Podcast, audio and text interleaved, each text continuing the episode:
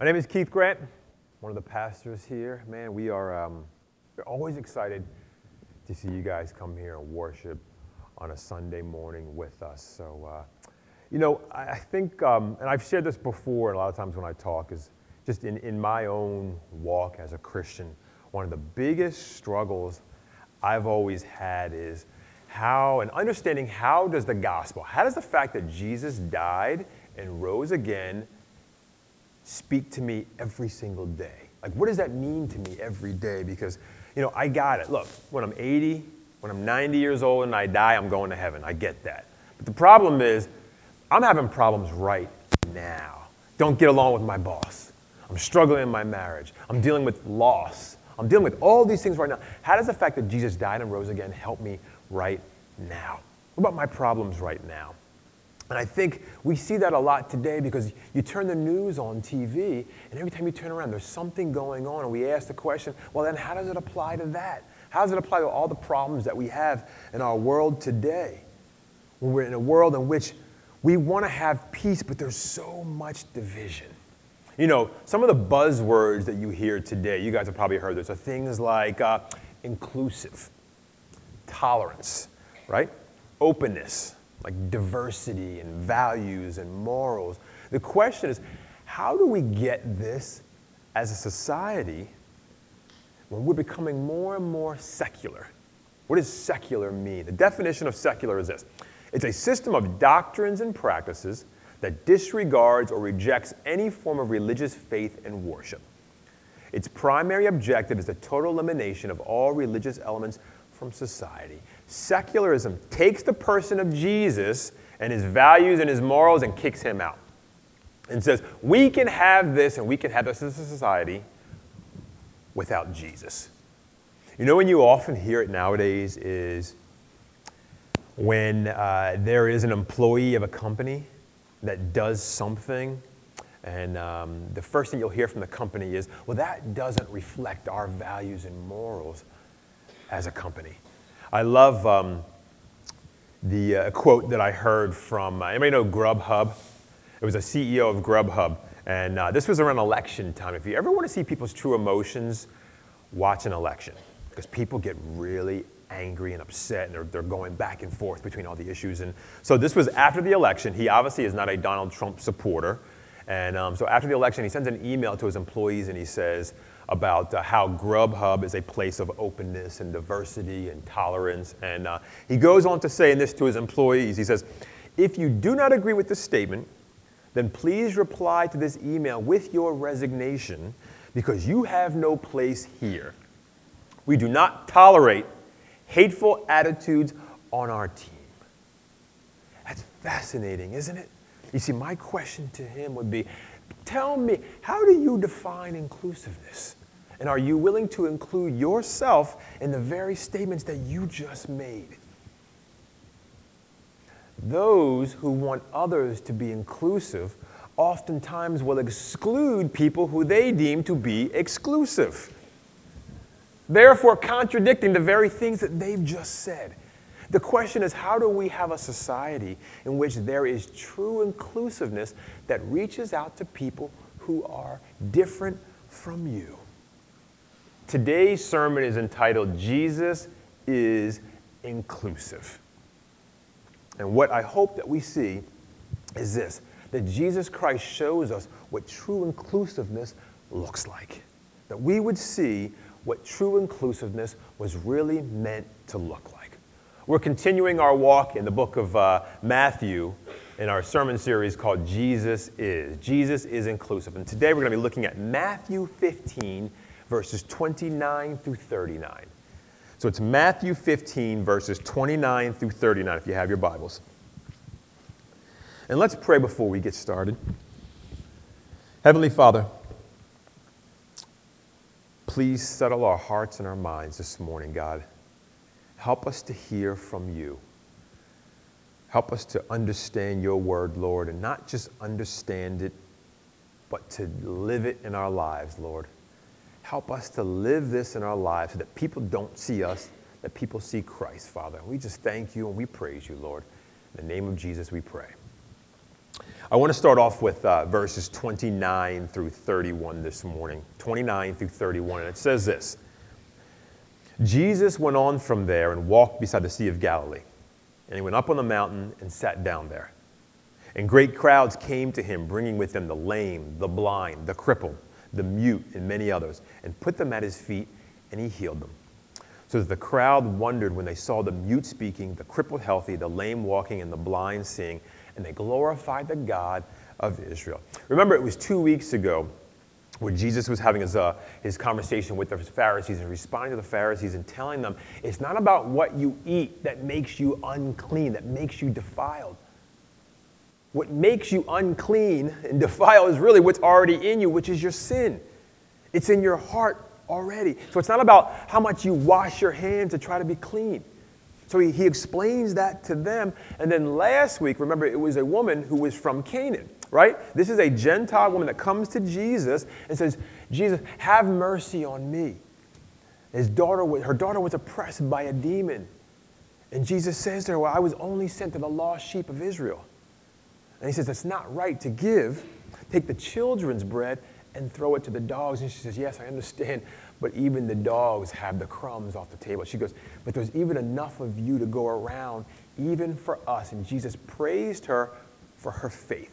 Jesus is then going and praising a woman who was a Gentile woman for her faith. And now the scene moves to now a mountain. So Jesus walks around the Sea of Galilee. He goes up on a mountain, he sits down, and now everyone begins coming to him and he begins healing people with infirmities. They literally come and fall at his feet, and Jesus heals them all. And people marvel and they glorify God because of the healings. Jesus is doing this in a Gentile area. And one of the things that you can see from Scripture, what it says is that people glorified the God of Israel. It's a God that they didn't know. And now they are glorifying him to see what he's doing. Jesus is showing that his blessings are coming to those who are Gentiles. He's breaking down the barrier that was there. See, the old barrier was you were either Jewish or you were Gentile. That was the division right there. You're either clean or you're considered unclean. The Jewish people needed healing, and so did the Gentiles do. And that was the very reason why Jesus does this right here. You know, when you think about our world today, you see all different types of barrier. Sometimes when we, you know, we are in our world right here and you just see the news in our world, and in the U.S., the barrier is what? Black and white, left and right, liberal, conservative. These are all these barriers that we put. But when you go to a place like Northern Ireland, it's Catholic and Protestant. You go to Rwanda, it's Hutu and Tutsi. You look in the Muslim world, it's Sunni and it's Shia. There's all these divisions and the barriers that you see. All these divisions and barriers are man made. We have done this to ourselves. And what Jesus is showing us is they're all on the wrong side. So, uh, as we begin to put the bar- barriers and divisions between ourselves, we are still on the wrong side because we're on the side of sin. We're fighting with each other on the wrong side. The real inclusion is whether you're in the kingdom or not. And what prevents us from being in the kingdom is our sin. And what Jesus is showing right here is his healing and his invitation is for everyone. Everyone. True inclusiveness. If you want to have a true inclusive society, what that looks like is it reaches out to those people who are not like you and who aren't on your radar. That's what Jesus is doing because he's gone to heal people who were not on the Jewish people's radar. Jesus was showing God's compassion was for all hurting people, whether you're Jew or whether you're Gentile. It is for everyone. And he didn't turn away anyone who came to him. Everyone is invited to come. When we look at our own lives, what are the barriers that we've erected? between us and other people. If we are somebody who's professed Jesus Christ to be our Lord and Savior, what are the barriers that we've put up to invite people to that kingdom? The only real barrier is sin. That's the only real barrier. Everything else that we see is what we've created, is that we've done, because we believe that people have to be worthy to be included. Worthy to be included in our group. God's compassion, His healing, and His salvation is for everyone. And He shows that because He does His healing for those who were not thought to be originally included. The question is, how do we do that? And Jesus shows us how. Look at verse 32. Then Jesus called his disciples to him and said, I have compassion on the crowd because they have been with me now three days and have nothing to eat. And I am unwilling to send them away hungry, lest they faint on the way. And the disciples said to him, Where are we to get enough bread in such a desolate place to feed so great a crowd? And Jesus said to them, How many loaves do you have? They said, Seven and a few small fish. And directing the crowd to sit down on the ground, he took the seven loaves and the fish, and having given thanks, he broke them and gave them to the disciples, and the disciples gave them to the crowds. And they all ate and were satisfied. And they took up seven baskets full of broken pieces left over. Those who ate were 4,000 men, besides women and children. And after sending away the crowds, he got into the boat and went into the region of Magadan. Jesus literally now goes to his disciples and he calls his disciples to him and says, I see the crowd and I have compassion with them. They've been with me for three days and they're hungry, and I don't want to send them away hungry. This resembles the what? Feeding of the 5,000, right? But the feeding of the 5,000 was done in a mainly Jewish area. So that was done in the Jewish territory, right? And now he's in a Gentile territory. The question is is he going to do the same miracle for the Gentiles that he did for the Jewish people? So his disciples ask him a question Well, where are we going to get enough food in such a desolate place as this to feed everyone? That's a very interesting question because didn't they just see Jesus heal or Jesus provide before? So either they're slow to believe, they still don't think that Jesus can provide, or as you read, as some commentators say, is when you get this idea of the feeding of the 5,000, it points to this messianic banquet that those who are included in the kingdom are going to be part of this messianic banquet. So they're looking at him like, is he going to do the same thing for the Gentiles that he did for the Jewish people? We don't know from Scripture. But for whatever reason, they don't, they have to ask the question, where are we going to get enough food to feed everybody here, even though he has done this before? And what Jesus does is he provides with more than enough left over. One of the things I love about Jesus. If anybody's into reading about leadership, like you'll read a lot of leadership books nowadays, and it's funny because you see so many of them, and it uses a lot of the principles that Jesus taught himself. And one of the things that Jesus always did, I'm reading this book now called Designed to Lead. And it says the one thing that Jesus did is Jesus did three things with his disciples. He, he gave knowledge, experience, and then he coached them. Jesus tells them something, he allows them to experience it, and then he coaches them and talks about what they've experienced. That's what he does here. Jesus gives them knowledge because he tells his disciples, Look, I'm looking. He calls his disciples over and says, I'm looking at the crowd. And as I'm looking at them, I'm having compassion for them. Why? I have compassion because I see that they're hungry. And I know that they're hungry. And I don't want to send them away. And they say, Well, what are we going to do? And that's when he performs the miracle. He shows them and he gives the bread. He, he gives thanks. He breaks the bread. He gives it to his disciples. And they go and begin handing out the bread. He's including them. He's giving them the experience after he provides them the knowledge. And what are they doing? You've got Jewish disciples that are now giving it out to a Gentile crowd. And Jesus is including them in what he's doing. You know, I always think back when you look in the book of Acts, so Jesus has died, he's been resurrected, and now he's taken back up to heaven. I always think back to Peter, and one day Peter has this vision, and he goes into a trance and he sees this blanket coming down by the four corners. And on the blanket are all kinds of animals and reptiles and living things. And a voice says to him, Rise, Peter, kill and eat. And Peter says, No, no, no, no. I've never eaten anything unclean in my, in my life. And when he says no, the voice then says to him is what God has made clean, don't call common. What God was doing was he was uncovering Peter's prejudice toward Gentile people. Well, shortly after, a Gentile named Cornelius comes to him, who was sent by God, and then Peter goes to his house and shares the gospel with he and his whole family, who are Gentiles. He was showing Peter's prejudice. I always wonder in the back of my mind if during that moment does Peter remember what was happening right now? What Peter that Jesus was doing his healing and he was providing for those people who are Gentile. Did it finally make sense for him? Why is Jesus mentioning his compassion for his disciples? He's literally showing them what it looks like.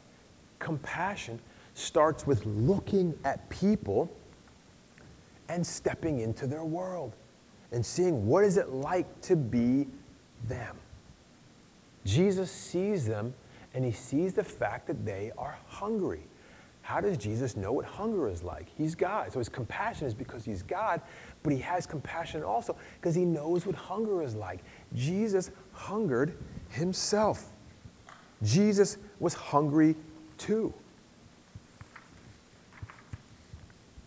Jesus shows that inclusion begins with having compassion for people by incarnating with them. And he does it for people even though they aren't his people. And he has compassion on them. You know what this really hit home for me was I like to think that I'm a person that has compassion for other people. But there's something about having compassion for someone when you've been in their shoes before. Like I hear people nowadays who have struggles and, and pains with their kids. And now, because I have a daughter, it hits home so much more now because I know what it's like to have a child of my own. You know, even this afternoon, we're doing the funeral for Frank and his family, and I had a chance to meet with them earlier this week and sit down, and you can just see as they're sharing the pain that they're going through right now of losing father and a brother.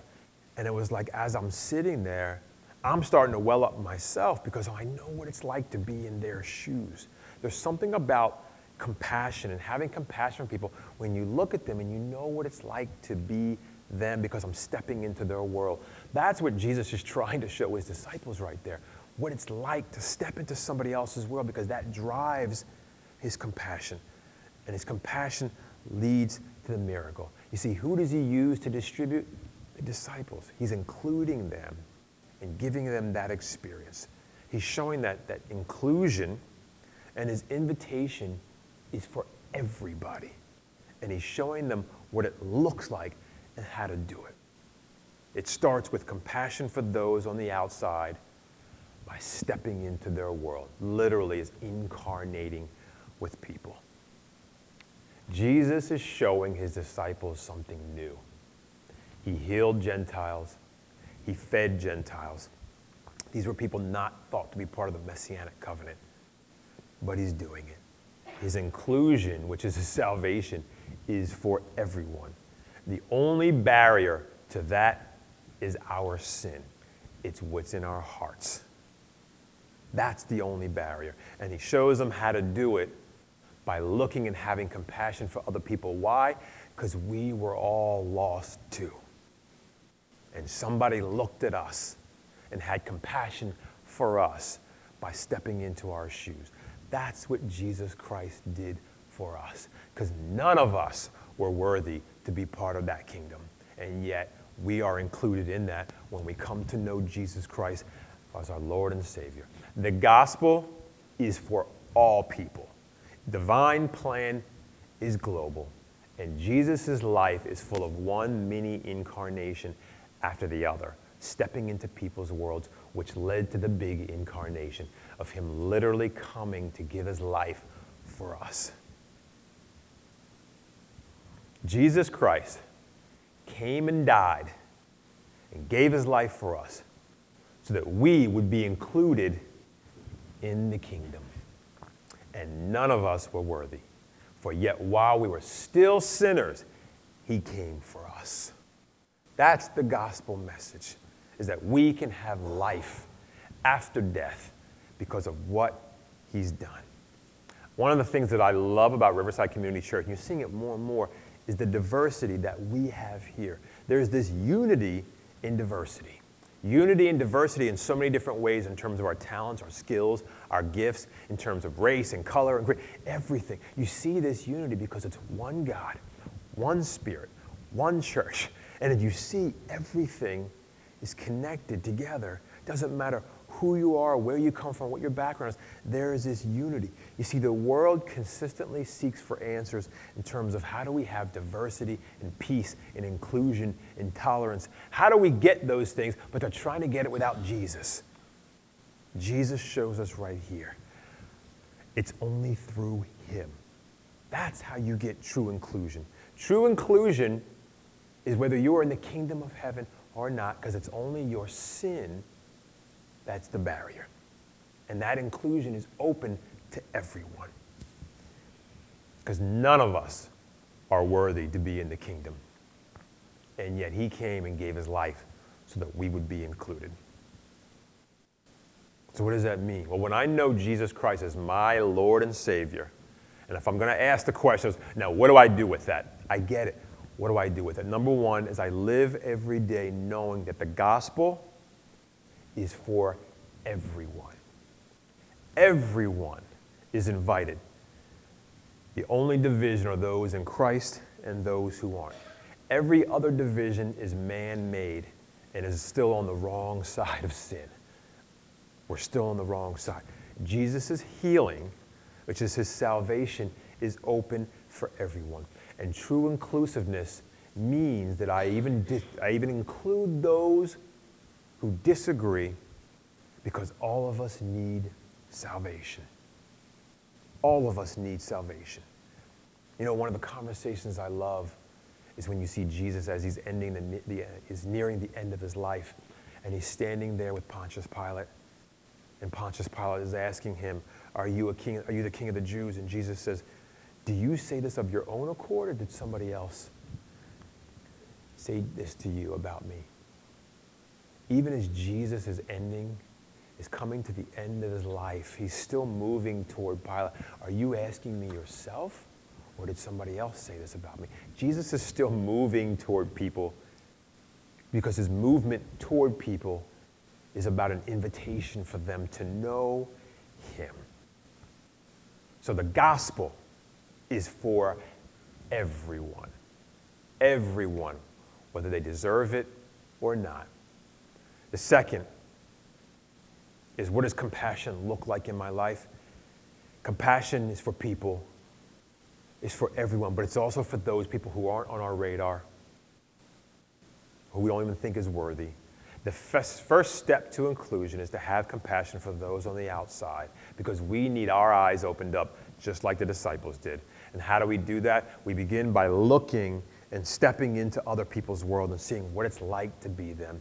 You see, now I have compassion for other people because why? Because I was lost too. I wasn't included either. I mean, I have compassion because I know what it's like to be on the other side. I needed to be included because I wasn't worthy.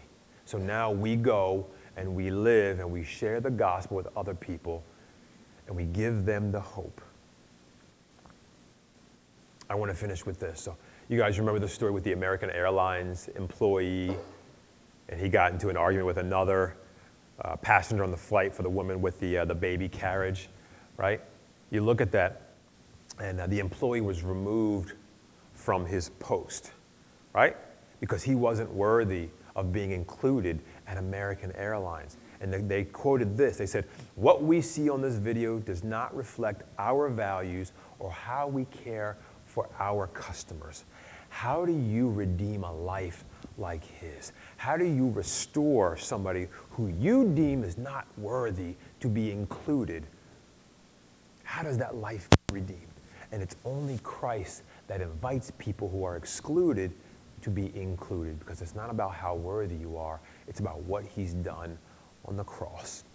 True inclusion in the kingdom starts with number one, knowing that we're all invited and number two is us now going out and having compassion for everyone, even those who aren't on our radar, even those who are not like us, and even those who disagree with us. Jesus did that for us because he saw us in our need, and he actually included himself in our world for us. He saved people from their sins so that we too could be in the kingdom. That's how God loves. That's how God loves you. Jesus is inclusive. And that's the only inclusion that really matters. Pray with me.